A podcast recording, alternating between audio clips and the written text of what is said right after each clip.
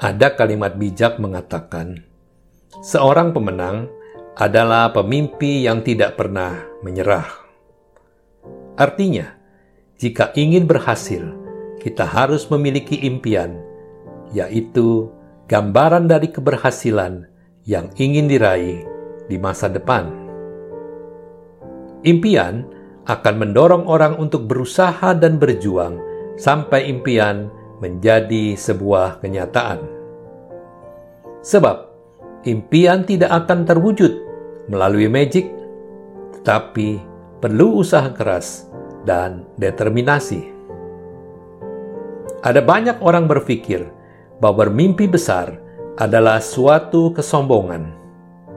Tidak, justru Tuhan akan melakukan perkara-perkara besar bagi mereka yang memiliki impian besar. Contohnya adalah Yusuf. Keberhasilan Yusuf menjadi penguasa di Mesir berasal dari sebuah impian. Meski ia harus melewati proses yang sangat panjang.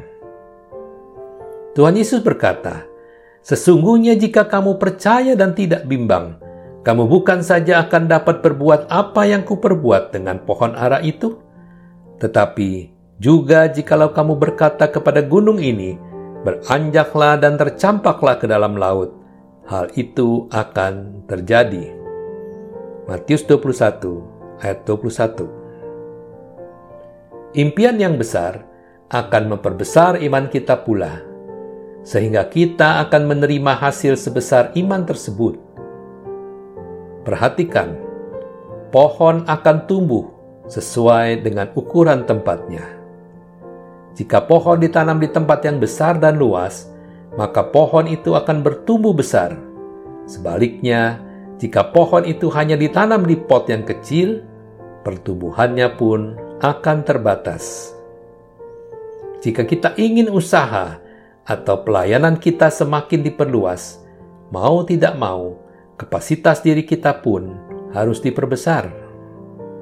Jadi, beranilah untuk membayar harganya dengan berkorban waktu, tenaga, dan pikiran yang lebih besar lagi.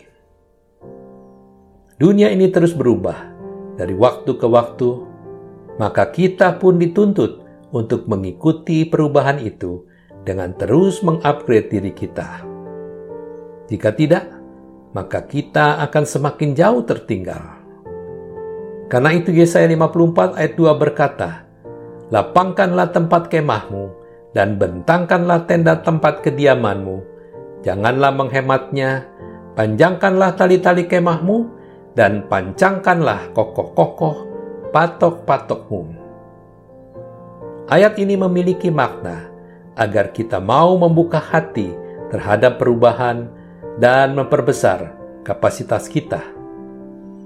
Tuhan mau kita menjadi jawaban bagi orang lain dengan membentangkan tenda yang berarti pemeliharaan dan perlindungan melalui tali tanggung jawab, tali kejujuran, tali ketekunan, tali kesetiaan, tali kerja keras yang tetap harus diikatkan pada patoknya yang adalah Tuhan sebagai gunung batu kita yang teguh.